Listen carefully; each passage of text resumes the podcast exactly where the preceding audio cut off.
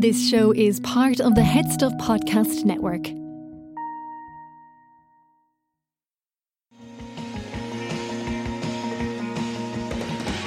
Hello, hello, hello. Welcome to another episode of I Know That Face, the only podcast which honors the often underappreciated by the masses work of character actors. My name is Stephen Porzio.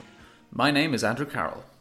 And uh, what a thrill it is to say that we're you know back after a few special interview episodes and end of year pods and we're back talking about character actors and uh, today we are delving into the career of the chameleon often imposing but equally often charming bill camp and we're joined on the pod uh, virtually our first virtual guest by journalist and head stuff all-star absolute legend mark conroy how are you doing today I'm doing great. I mean, I, I, especially after that introduction. I mean, it was it's too much, and I'm blushing already. I'm doing great. I'm excited to talk about the one and only Bill Camp.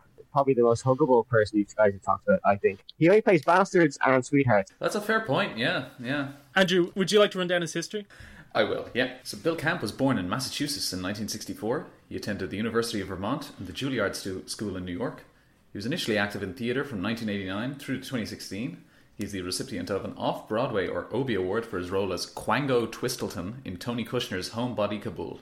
Of course On Broadway, he appeared in critically praised revivals of Heartbreak House, Death of a Salesman, and The Crucible, for which he received a Tony Award nomination.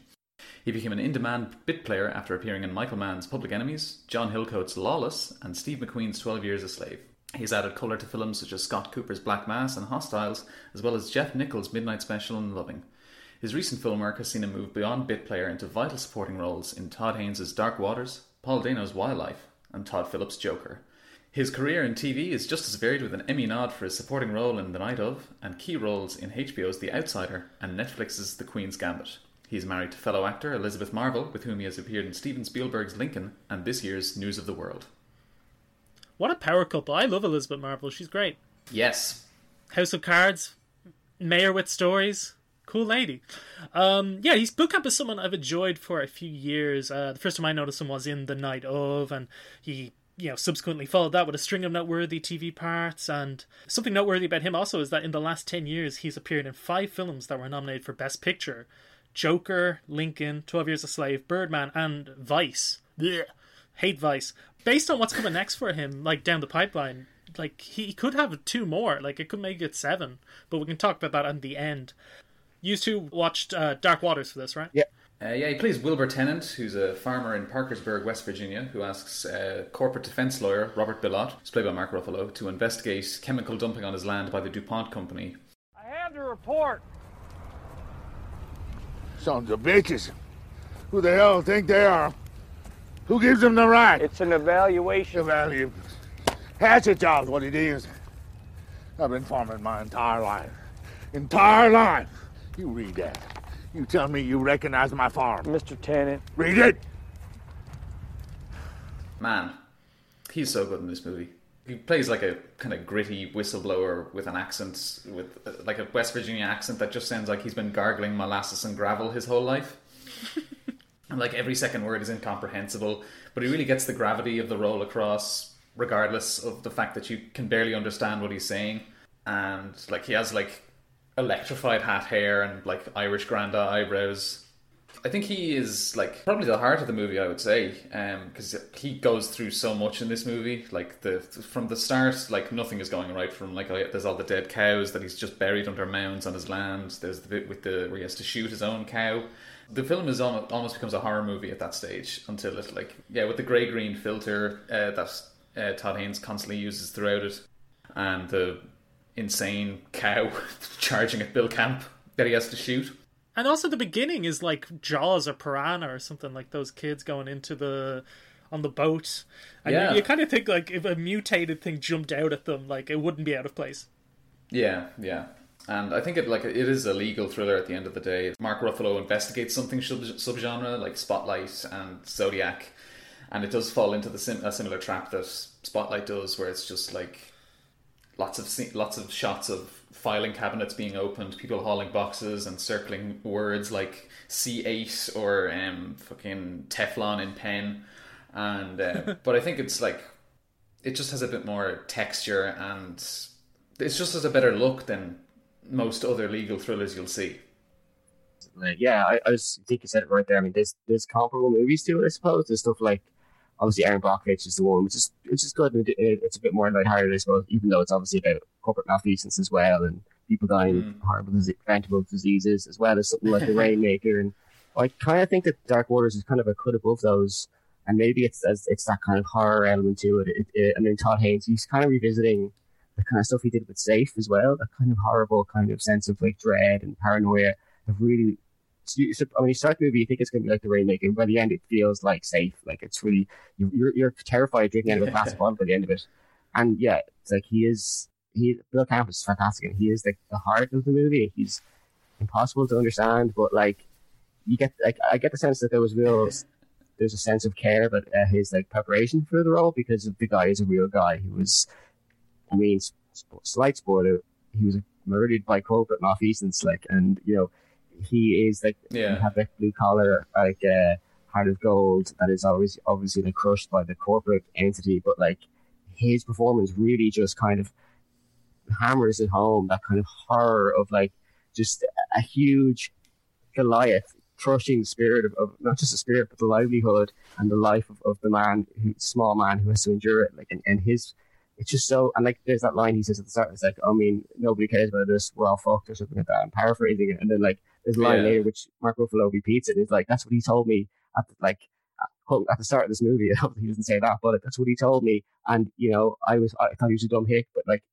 uh, realistically he told me the truth. And like he really epitomizes that kind of that sense of blue collar kind of uh, just no hope sense of for those people who can't have live under that Yeah. the cost of that. And he really does that really well. And I think he's it's maybe one of his best performances um, um, and those eyebrows deserve an Oscar in their own right really yeah, I would agree. I agree with everything Mark's saying, and it's he, like it is a it's a trope or a cliche or an arch, archetype, whatever you want to call it, like the lower class kind of plaintiff suffering for the sake of um, eventually, well, maybe not saving his town, but um, you know, ensuring that um, future generations and uh, his peers will have um, care granted to them because they they'll eventually suffer from the same things he did, and um, you know, so he he died for something. I guess is the is the point I'm making here. But there is that one little sequence um, that feels like it could have been extended a bit more in the. I think it's in the middle of the film where he comes.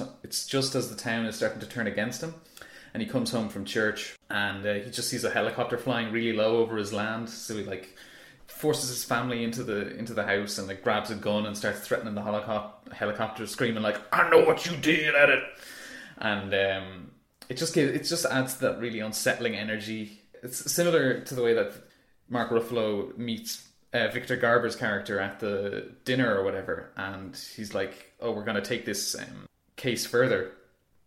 uh, than just like suing you for you know to look at the to look at files and Victor Garber just spits in his face like fuck you hick and I think all those things together like the cow culling scene the helicopter and that little bit with Victor Garber just give it this unsettling energy that just like Mark said just elevates it above the likes of something like Spotlight or The Post Also, in that um, all those scenes at the fancy lawyer dinners, all the waiters are black, and there seems to be a very like emphasis, like there are Haynes is showing that more and how uncomfortable it is. Yeah. Like I feel like there's a lot in this movie about class that wouldn't be in other corporate thrillers, and it is basically a class story because it's about rich people fucking over people they see as disposable, Yeah. you know, poor people. I like. I think it's the best in the they knew genre. when it came out, it was kind of viewed as just another one of those movies, and in a weird way, it kind of was a victim of the fact that it was so. It was just another addition to a long-established genre. But like watching it for the second time, I was shocked at how good it was in, in how much it didn't really get that kind of uh, recognition. What kind of makes it cut above also is a lot of those other films always have end up with that kind of inspirational, like, oh, we can overcome the the Goliath every time. But there's this, the sense at the end of Dark Waters and epitomized by what happened to by Bill Camp's character's fate and kind of his his his dogged kind of determinism just end up being kind of I guess like Sisyphus kind of like just like rolling that rock uphill and getting nowhere that and by the end of the movie like the, the corporate engine kind of marches on there's no sense of like relief really there's some happiness to it but it's just it's just like kind of like it's it's it's a, it's a fight you won't win really which other films kind of don't really engage in really yeah it is It is very bittersweet, yeah, I'll give you that. And I think um, it's kind of in line with other kind of like modern film, modern films like um, Logan Lucky and Anthony Bourdain's Parts Unknown West Virginia episode. That's kind of finally starting to recognize kind of like this kind of really stiff, unbending sense of pride inherent in people from West Virginia because it's like coal country and like they have been suffering for uh, at least the last 50 years in regards to that industry. So that's um, people recognizing that oh these guys aren't just opioid addicted hicks they're you know people with a real sense of um, pride but specific to the state rather than like this kind of sense of southern uh, you know hooray for dixie kind of thing and i think that's uh, something uh, films are really starting to get right it's almost like a more it sounds weird to say but it's more positive depiction of trump country i mean so often trump country is so like they're all trump, trump supporters without often america doesn't look at the white working class sometimes is in an enduring sense and obviously sometimes you have the white nationalism that exists within some of these communities but like there's there is Yeah. a, a poverty there that, that isn't always looked at empathetically in, in us cinema That's a good point. We move on to wildlife um, while we're just talking about the big roles because he was probably cast by former I Know That Face subject Paul Dano after they had worked together on Love and Mercy, where he had played Brian Wilson's uh, toxic prick of a dad and that. And uh, Dano must have liked working with him because he's top billed and his name is on the posters for wildlife, uh, which is great to see. Um, so, he's want will we talk about that? yeah Jake Gyllenhaal plays a, a local pro, and he gets fired basically because, uh, well, first he tries to bet one of the players, uh, one of the local play, well, local people members, I suppose, um, and then uh, he's offered his job back, and then doesn't take it back. Basically, it's about the relationship between him and uh, his wife Carey Mulligan, living in kind of 1950s is it Montana, I think it is. They are typical 1950s uh, slash 60s kind of uh, suburban disillusionment. Uh, the husband and wife straying, uh, the relationship is straying, they're drifting apart. In short, in one sentence, it's a movie about two adults acting like children, which in turn means you have one ad- child forced to act like an adult. And Bill Camp, I guess, comes in and into the into the picture because he is kind of the epitome of uh, an adult living with no sense of obligation. Um, and you have the two other adults in the film trying to move away from that obligation, I guess. The kid, I don't know the actor's name, but he's fantastic in that. And having, watching his, like, life fall apart via, uh, via his parents is really hard to watch. You haven't seen M. M-, M. Night Shyamalan's The Visit. He plays a, a little rapping boy in that. no one has seen M Night Shyamalan's The Visit stop trying to sell M Night Shyamalan's The Visit Stephen The Visit's great, and that kid gets a poopy diaper in the face in that movie. That is cinema. yeah that is That's pure cinema. Um, yeah, I love this movie, and it, it remi- this reminds me of my favorite movie probably ever, The Master. It has that sort of '60s like. I have everything I want, and yet I'm not happy. Sort Yeah. of vibe, and like even the fact that in wildlife, the kid works in a shop that takes perfect portraits of families. That's what um, Freddie Quell does in The Master, and it's kind of like people are trying to like they appear on the outside very happy, and then the more you go into them, their lives, they are deeply unhappy and unsatisfied. I think Warren is a very sleazy character in a way, and he's sort of a character who we see a lot in movies where you know he's sucking on a cigar you know he's using his kind of position in life like his wealth to seduce a younger woman. And we see that he's got like the one condom in the bedside drawer. And you know that's that, that scene where he's casually walking around um the house with his lad out when uh, he thought that Carey Mulligan's kid was asleep. small ass. That reminded me of that scene in Hereditary, you know, with all the naked old people. like it's almost like shot like a horror movie, and but also like Bill Camp, sort of like in Dark Waters, where he could be playing a stereotype. He adds a lot more depth to it because on a character level, he's fought in two wars and he's got this limp, and he that's brave. And you know, from what Janet, uh, Janet, uh, Carey Mulligan's character says about his business, he actually seems to be quite smart and hardworking. Like he's not like Bill Paxton in True Lies, you know, like talking all this shit. And but on performance level, I think he makes Warren a very warm creature. Like he feels very attentive to Carey Mulligan and kind to her son. You know, he's funny. He offers him like wine and food.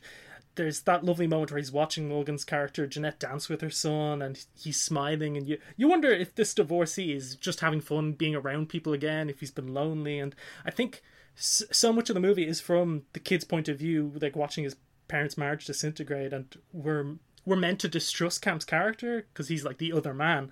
But like I think Bill Camp's decision to downplay that seediness and spotlight Warren's better qualities. That that's there's this fascinating duality at play because you know Camp has me thinking like maybe Mulligan's better off with Camp than Gyllenhaal. You know what I mean?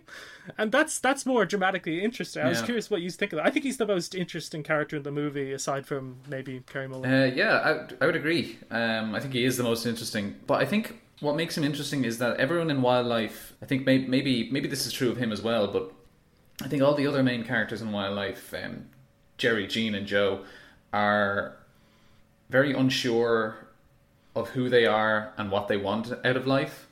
And I think Warren is kind of the opposite of that. Like he's very sure of himself, or at least he comes across that way, and he's very sure of what he wants, which kind of makes him a threat in his own in his own way to um, uh, Jerry and Jean and Joe, I guess, to this kind of family unit that has already splintered in a way and is in danger of just coming apart at the seams completely. So I think it's um, it's just interesting to see how he compares with uh, a man who is acts like he's very sure of himself, like Jerry, uh, who's played by Jake Gyllenhaal, uh, but you know really isn't, and so seeks to just find this kind of to like outsource his masculinity in this very masculine activity of fighting a forest fire, even though he's doing the least masculine thing to do, which is abandon his family for uh, two months.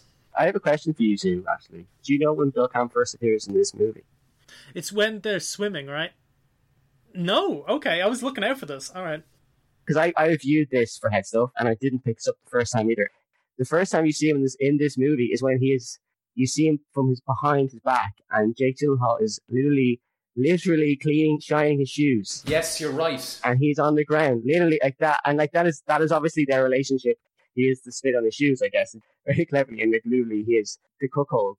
Bill Camp's character, he is so sure of himself. I think he used to be Gene and Jerry. I think he used to be a Gene or a Jerry. I think he definitely that was the case. Uh, at some point in his life, he had what Jake Gyllenhaal's character, Gyllenhaal Gyllenhaal's character had. He was a a husband who and who was for whatever reason unfulfilled. He was completely shirked those uh, obligations of like you know suburban 1960s life and decided to live life as he kind of chooses. He, he has a family who just aren't there, for for instance. And Bill Camp said he's just somebody who has lived his life and now wants to enjoy his life. And he really does humanize that guy because on one hand, from the kid's perspective, he's completely sleazy. Mm. But from our perspective, we don't like what he's doing, but there is a, a human understanding of what he's doing. Somebody who has kind of gone through the quote unquote rat race Yeah. and is someone who really wants to come out the other side, not completely haggard by it, and instead kind of live a mildly hedonistic life. I think one of the best reveals in the movie is that when Gyllenhaal goes over to the house and have a tries to tries to burn the house down. such an escalation, and then you, you think Carey Mulligan's going to be there, but it's some other woman, and, and you're suddenly going, he was not trying to kind of really cook all them. He just because he's just someone who's decided to kind of exercise himself from the typical social contract, I guess, that existed at the time of, of, what, of, what, of what a man and a husband was supposed to be. Um, and I guess he's supposed to be someone who, um, maybe you could argue is lonely, maybe you could argue is the least lonely he's ever been in his life. And I think Yeah. that really, that kind of uncertainty and, and Bill Camp's performance really humanizes someone who we're supposed to maybe at first despise, but end, uh, end up understanding a bit more. Yeah, I don't come out. I'd never. I didn't come out of the film liking or disliking him any more than I did at the start. But I definitely understood him a lot more, and I think that's that's a real achievement. You know. We fly through some of his other smaller roles now. So he's got a bit part in Killing of a Sacred Deer. Yeah. So he plays Matthew, the friend and anesthesiologist colleague to Stephen Murphy, who's played by Colin Farrell, who is a heart surgeon who accidentally killed a patient whose son Martin, who's played by Barry Keoghan, former subject, who is now seeking revenge. Okay. How are the kids? They're doing very well. Bob has started piano lessons. The teacher says he's very talented. Now we have to get him one so he can practice at home. I just haven't gotten around to it yet. I'm renovating the clinic. I'm on the phone all day. Our daughter started menstruating last week. Great. Yes. She was a little scared, but she's okay now. You haven't seen her in ages. Not since last summer at the school choir. Recital. You and Mary should come over one night for dinner. You really shouldn't stay late either. Drink that cocktail you ordered, get yourself home. You've got to be at the hospital in six hours. Time to go, darling. Yes. Good night. Good night, Matthew. So he's he's one of these kind of odd, kind of supporting bit players in a Yorgos Lanthimos film that just kind of slots really well into the director's kind of like odd artificial worlds, and he's like prone to these really odd pronouncements as if he isn't quite sure how to talk to people. Like uh, s- um, Colin Farrell's character is showing him the new watch he got, and he's like, uh, "Oh, how many? Um, how how deep can you go um, uh, when you're wearing it underwater?" He's like, 50 meters. How wonderful!" or there when. Um, uh, I think he they're at some function and Colin Farrell's like, Our daughter started menstruating last month and he just goes, Terrific. and it's also it's also interesting it's how it's one of two like it's one of two Nicole Kidman movies in two consecutive years where she's forced to masturbate a disgusting man for information. in Oh, in Destroyer. killing.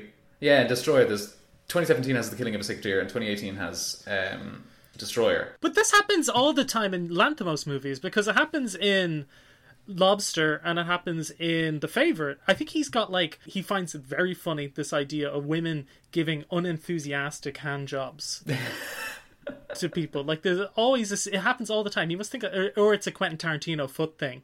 But uh, um, I don't know. It just keeps coming back.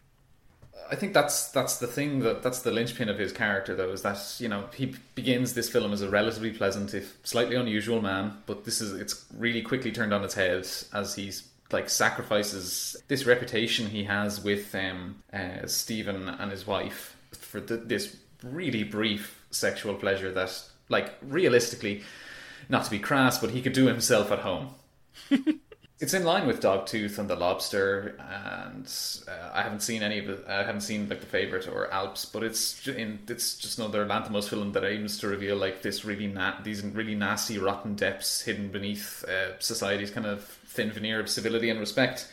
And uh, he does slot into like the view um, Barry Keoghan's character Martin has of the world, because uh, obviously he's like this guy who's pretending to be good, as Martin's views Stephen but he's revealed to be quite ugly as the film goes on, and his uh, he, he was his role wraps up really quickly. I don't think he comes up again after uh, uh, Nicole Kidman gives him that hand job, but uh, he it's kind of the first real sign that things are going very wrong in this kind of very expensive looking but empty and sterile world like Lanthimos has built. That's a good point. And actually, sometimes I feel like Yorgos gets boiled down to people talking like robots. So your description of it exposing the sort of seediness within humans is uh I actually haven't thought about that before. That's really on the money, I think. Be any other movies you want to uh, spotlight? Molly's Game, maybe. It's it's, it's the true story of a, uh, a woman played by Jessica Chastain. She she ends up running a high stakes poker game. Basically follows her trials and tribulations, and eventually she ends up in a RICO indictment. So she gets uh, arrested and charged, and it, it kind of follows a court case and her interactions with Idris Elba, who plays her, her lawyer, and that's kind of the framing device as she describes her years as somebody who ran this poker game and the you know the kind of characters she met along the way. The movie itself is decent. I think one of the problems with the movie is that ironic. There's no pun intended. It's, it's it feels like a very low stakes movie. Hey, But like the best part of the movie, I think, is is when you get a sense of the stakes and how it affects these people's lives. This, this kind of the kind of seedy, somewhat seedy world of illicit high stakes poker. And and I think Bill Camp's little character, uh, he plays a, a really efficient, successful poker player who's probably the best poker player in, in the movie. And Bill Camp's little arc is, is really effective because he's somebody who's fantastic and he comes into it with like millions of dollars and he is super successful um, obviously makes a lot of money doing this. And I think his story is the most, I guess, evocative of, of how of, of the stakes of this world. You can go in one evening, you know, a millionaire and come out two days later in the kind of debt that won't leave you for the rest of your life. Harlan Eustace was excited about the surprise 40th birthday party he was throwing for his wife in 24 hours. Rented out the whole courtyard of the Buffalo Club. There'll be about 100 people. Kumamoto oysters, smoked crabs, lobsters. He wasn't ticking off menu items to show off. He was genuinely excited about the party he was giving his wife. She doesn't know anything about it. She thinks we're having dinner with his brother and his wife. I liked Harlan, but nobody else liked him except Player X. He played tight, Well, didn't give a lot of action, and always got his money in good, which means he was running the odds. 5,000 to call. No. In other words, he was playing poker, and the others were gambling. And he won. By midnight, Harlan had tripled his original $50,000 buy in. But everything came off the rails with one hand. And that's how it happens. That's how you go full tilt. and it, it, it's kind of there's a horrible reveal that, that one of the characters, the player X celebrity, is basically kind of toying with him the whole time. I suppose probably the best line in the whole movie. Bill Camp's characters, he's doing really successfully and he ends up losing to like the worst player on the board. 10, 15 minutes in the movie, and we get a better sense of what, what gambling addiction is and how devastating it can be. Jessica Chastain is like, why are you doing this? You're losing money. You're going to be losing money on this. And why are you doing this? And Player X just goes, oh, I don't do this for the money. I want to ruin people's lives. Jesus. And like, there's this, there's a great scene when like, I think Bill Camp loses, like his one of the last hands we see him in the movie. There's a real honesty to, to his depiction of like the distress of of suddenly finding yourself in really soul crushing debt in the space of just a couple of days. The highs and lows of poker is really encapsulating just his little arc, and it's the best part of the movie. I Know That Face are delighted and proud to be sponsored by the podcast 180 Degrees. What do you know about sustainable energy?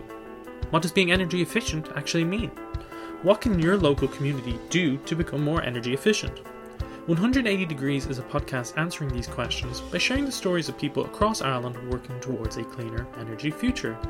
They chat to the people who are making a real difference in the areas of sustainable transport, energy in the home, and in our communities. They hear how businesses and public sector bodies are cutting carbon emissions and how energy research is informing policy decisions.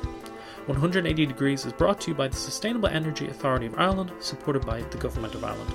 It is great, wholesome content. Subscribe to 180 Degrees wherever you get your podcasts from, and check out their latest episode when Andrew and I are done talking about Bill Camp. I Know That Face are also delighted to finally get to tell listeners about Headstuff Plus. Headstuff Plus is the one stop shop for everything on the Headstuff Podcast Network, Ireland's largest podcast network, and the one to which I Know That Face belongs. If you're a fan of I Know That Face or any other shows on the network, become a member of Headstuff Plus and get bonus episodes of Headstuff shows, other exclusive content, merchandise, early access to live events, and lots more. We here at I Know That Face have already recorded a handful of bonus episodes where myself and Andrew talk about more current news and releases in the world of film and TV. But also in the future, we have plans for more actor themed series as well, along with releasing episode outtakes, accompanying articles, etc., all for Headstuff Plus subscribers. To sign up to Headstuff Plus, it's just €5 Euro plus VAT per month, when you sign up, no matter what show or shows you are supporting, you still get access to everything. All the bonus material for all the podcasts on the network. A lot of great podcasts. Plus, by doing so, you'll be supporting I Know the Face to bring you more top material. For all the details and to sign up, visit headstuffpodcasts.com. And now, back to the show. I watched Tamara Drewe for this. Have you seen Tamara Drewe? Uh, no. no. it's great. I'd, I'd always heard about this movie, never watched it, but essentially, Tamsin Greig from Black Books runs this cottage uh, in the British countryside where people can come and write in peace. Uh, she runs with her husband, this acclaimed crime writer played by the great Roger Allam, who's just a total asshole in the movie. Like he's full of himself, constantly having affairs, and she's also helped by this uh, really handsome local handyman played by Luke Evans. And um, those three and the writers of the college's lives are turned upside down by the arrival of Tamara Drewe, played by Gemma Arterton, this woman who grew up in the town and used to date Evans, and she's gotten a nose job and become gorgeous, and is dating a rock star played by Dominic Cooper, and is now a successful journalist in her own right, and her arrival stirs things up and leads to some love triangles. And uh, it's really fun, filled with charm performances, great one liners, uh, a lot of like a sense of like building kind of farce. And it, I, I was described non-fiction, the Juliette Binoche movie about this, but I think the same thing applies for Tamara Drewe. It's like having a few too many drinks at an industry party and hearing some hot gossip about someone you know. Oh, I've been there, yeah.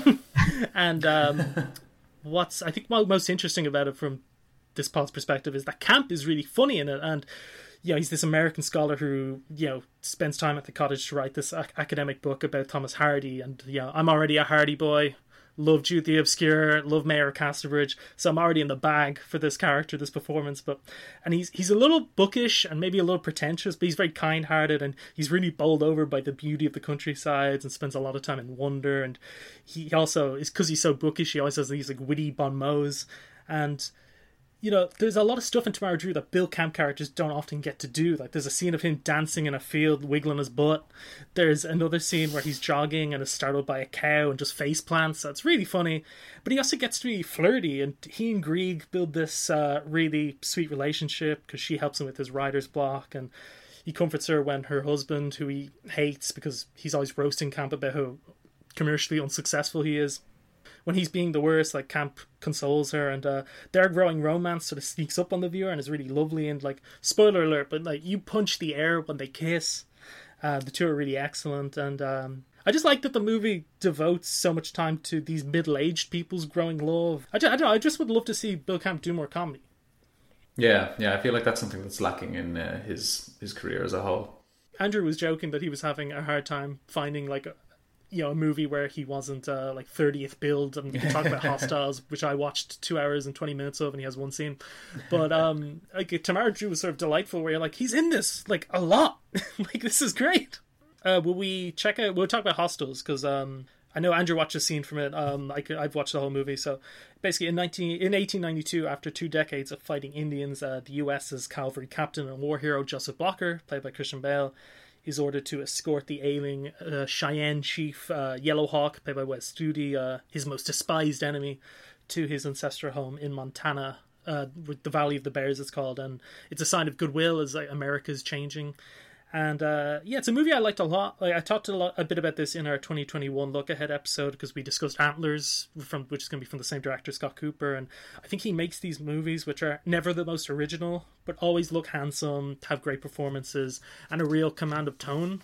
Yeah. And they're always these mid-budget adult thrillers, which we often bemoan the fact that we, you know, don't get a lot of them in Hollywood anymore.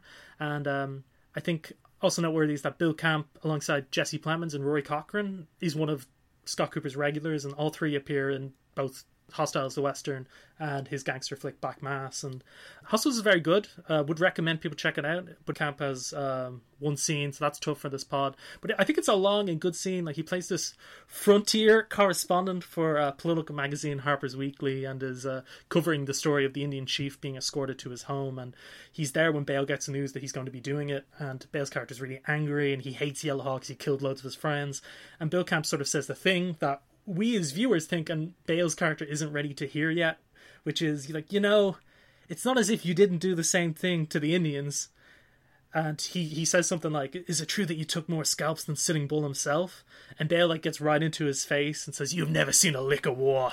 You have no idea what it does to a man. And like it, it, Camp's great in the scene and it's you know, he's right so we like him, but he's also being a bit condescending and morally superior. And it's Mm. it's not a major scene, but it does like lay out pretty well the emotional crux of the movie. That you know, Bale hated Indians his whole life. He's taught to hate them. It's his job. And but then just after spending like a few days or a few weeks with them, he's like, ah, these people aren't so bad. We're the same.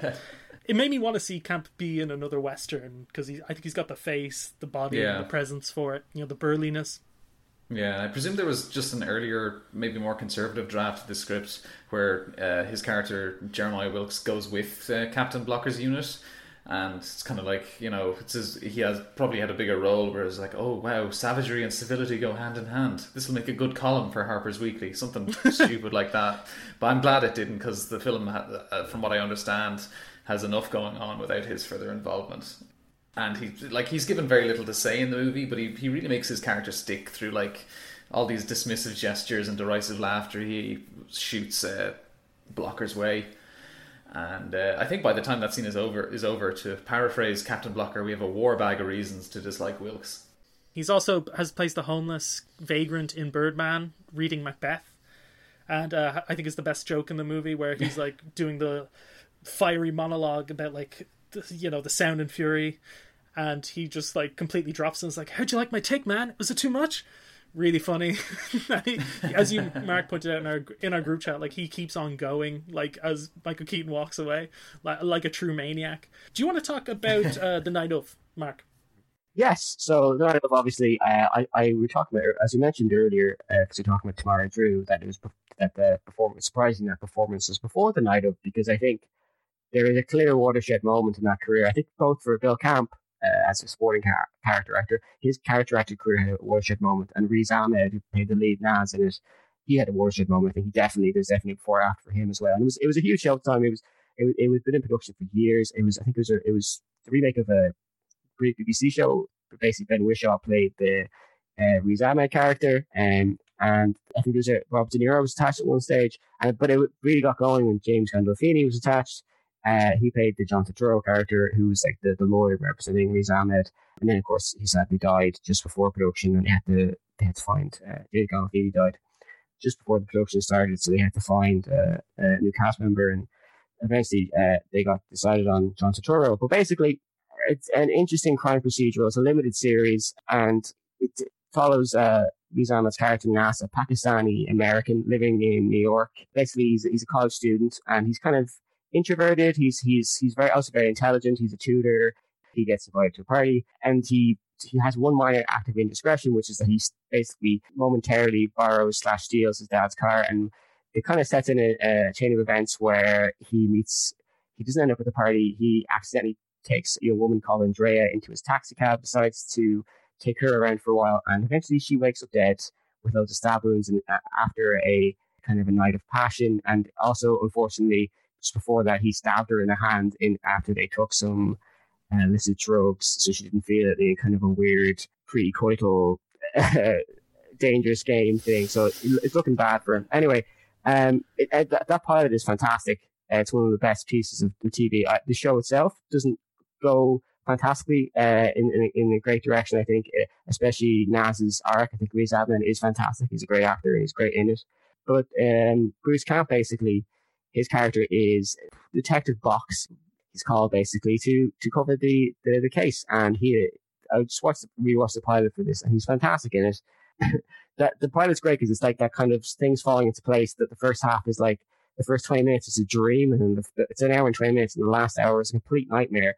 And Bill Camp's character, who is who is the kind of epitome of like everything going wrong for Riz Ahmed. He because he's first arrested for drink driving, and then he uh, ends up basically ends up in the cell. They find the dead body, and there's this great like series of moments where he's he's in the jail and he's getting searched with Bill Camp, who's been assigned to his case, without realizing that uh, Ahmed is in any way connected to the to the to the murdered girl. They're like listing out. Well, I think maybe uh, Bill Camp's character's like, well, I think maybe you know. Uh, it would be a if I had to guess the murder weapon, I don't know, like a three inch serrated knife, and like literally the, the cop like takes it out, of his jacket pocket, and like he's back in focus. Camp's character, he's like he is not the villain of the piece, which is great. I mean, he's very good at this. And he's just the antagonist of the, of at least of the first episode. He he is a committed, intelligent. Uh, we get the sense very erudite cop. He rolls up to the, the crime scene and he's blaring like an aria from an opera, and it's just it's like obviously extremely loud because you can hear it from like down the road. And he comes out of the car, and what's great about his character, I think, um, immediately we get the sense that he's like the Sherlock Holmes of, of the New York Police Department. He he's kind of reminds you of Paulie from Goodfellas and about that line about how he doesn't need to go any, go to anybody because people come to him. Everyone Oh, kind of yeah. gravitates towards him, and he kind of always is somebody who's kind of angling towards kind of finding the, the truth, whatever. And he, he kind of goes through the most fascinating arc of the thing as well, because that first episode we are completely with him in, in the sense that we want we want Naz's character to kind of get through it all, um, obviously. But like, if you're in Box's shoes, uh, you would completely think he's the murderer. I mean, it, all the evidence is stacked against him. And that's kind of the idea: is if we're given a character who we empathize with, who we're given all the details with, it seems like he's the murderer. And Box's character, then we're, we're empathizing with this detective. That's what kind of so fascinating with the tension of the first episode. Everything is kind of stacked against Naz, and we completely understand why the police would think that. So there's no villain in that first episode, and it's fantastic. What am I not seeing? Explain to me what I'm not understanding. It looks like I killed her, I know that. That's how it looks. But it's not that simple, is it?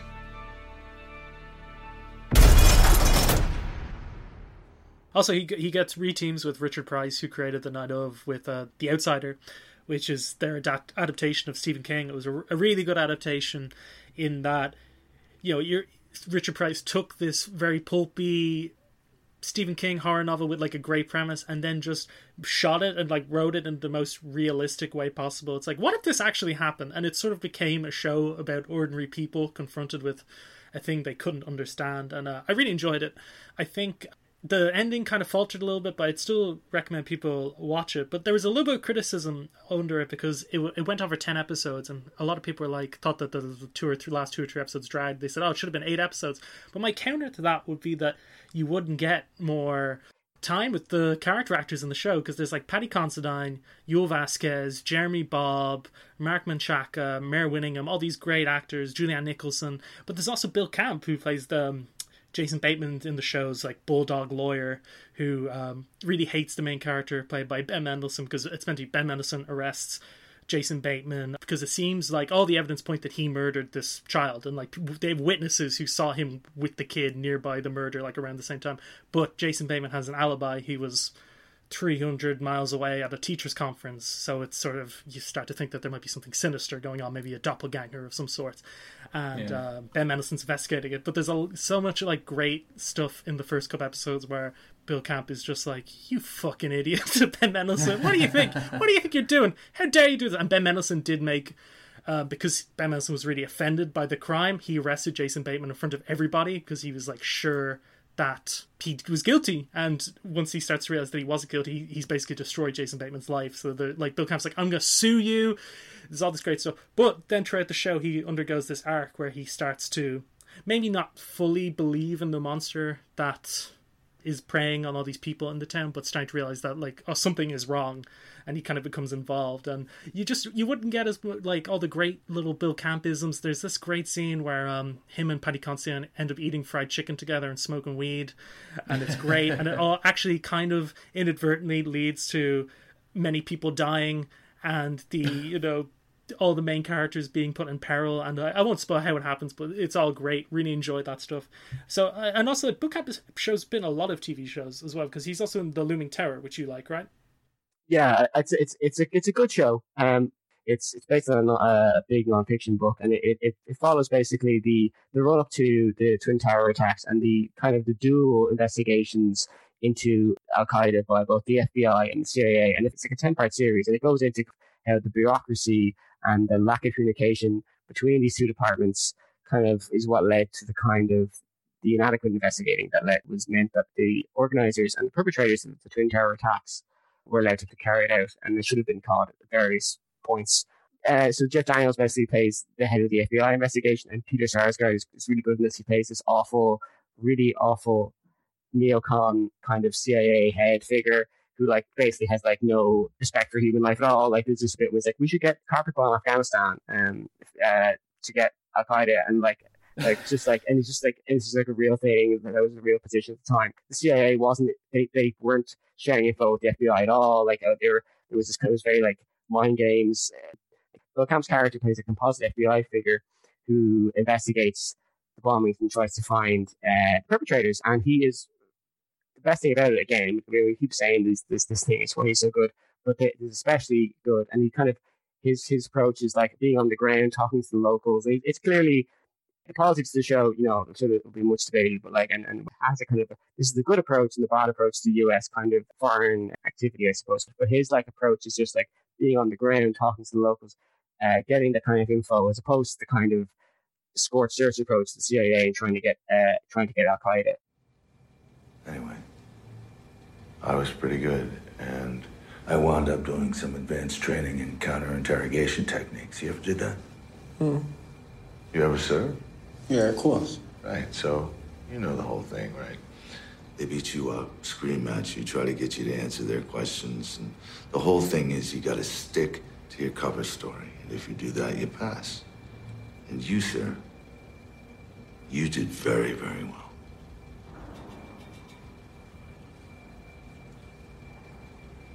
You got a great cover story. But you made two mistakes.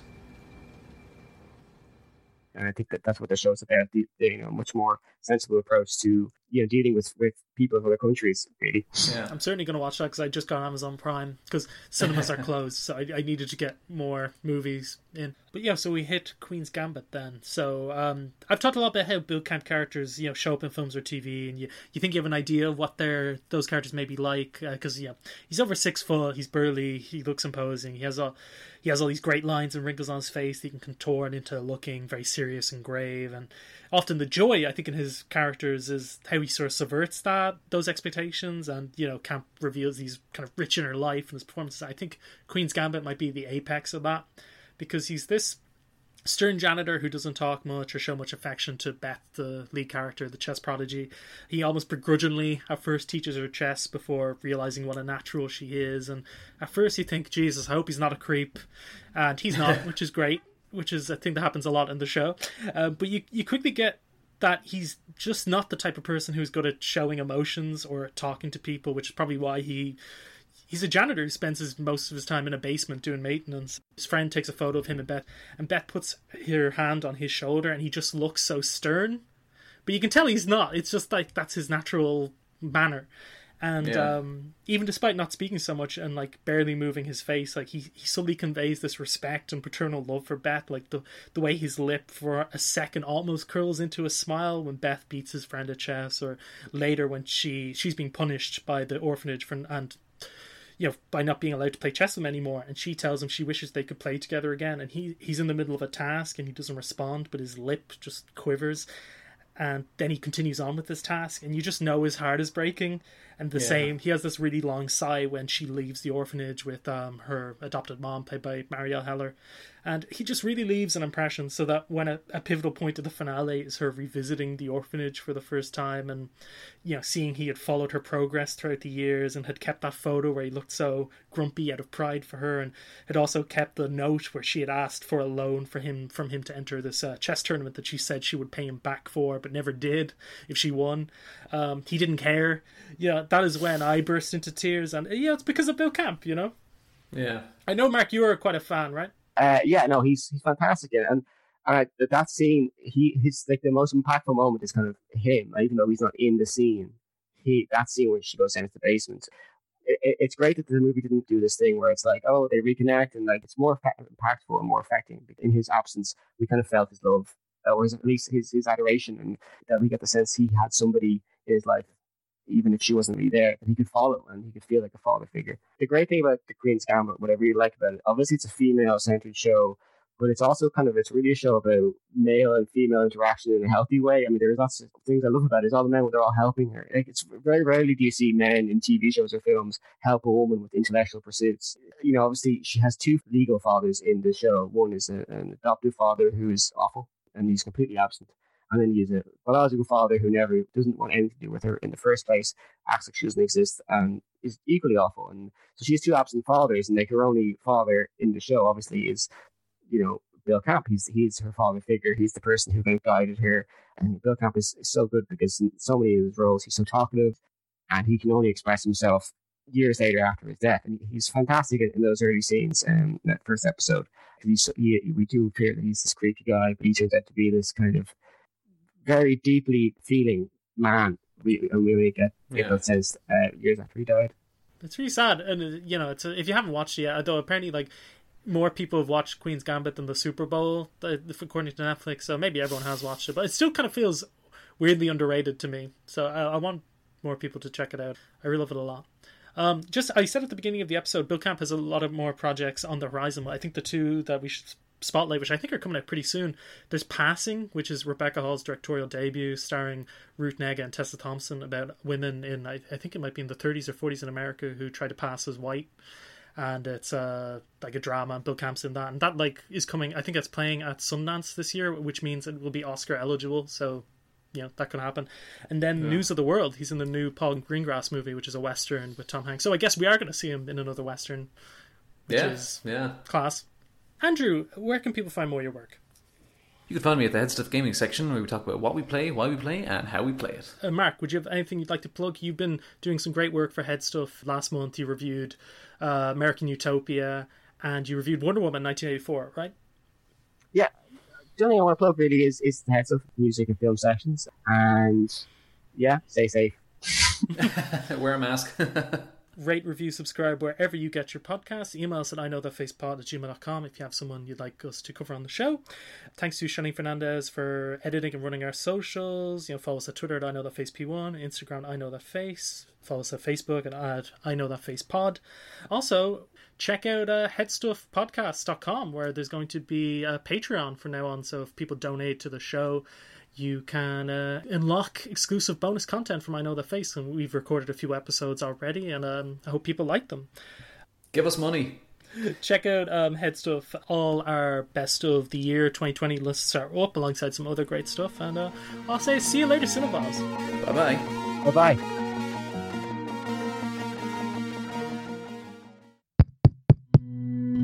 This show is part of the Head Stuff Podcast Network, a hub for the creative and the curious. Shows are produced in association with Head Stuff and the Podcast Studios Dublin.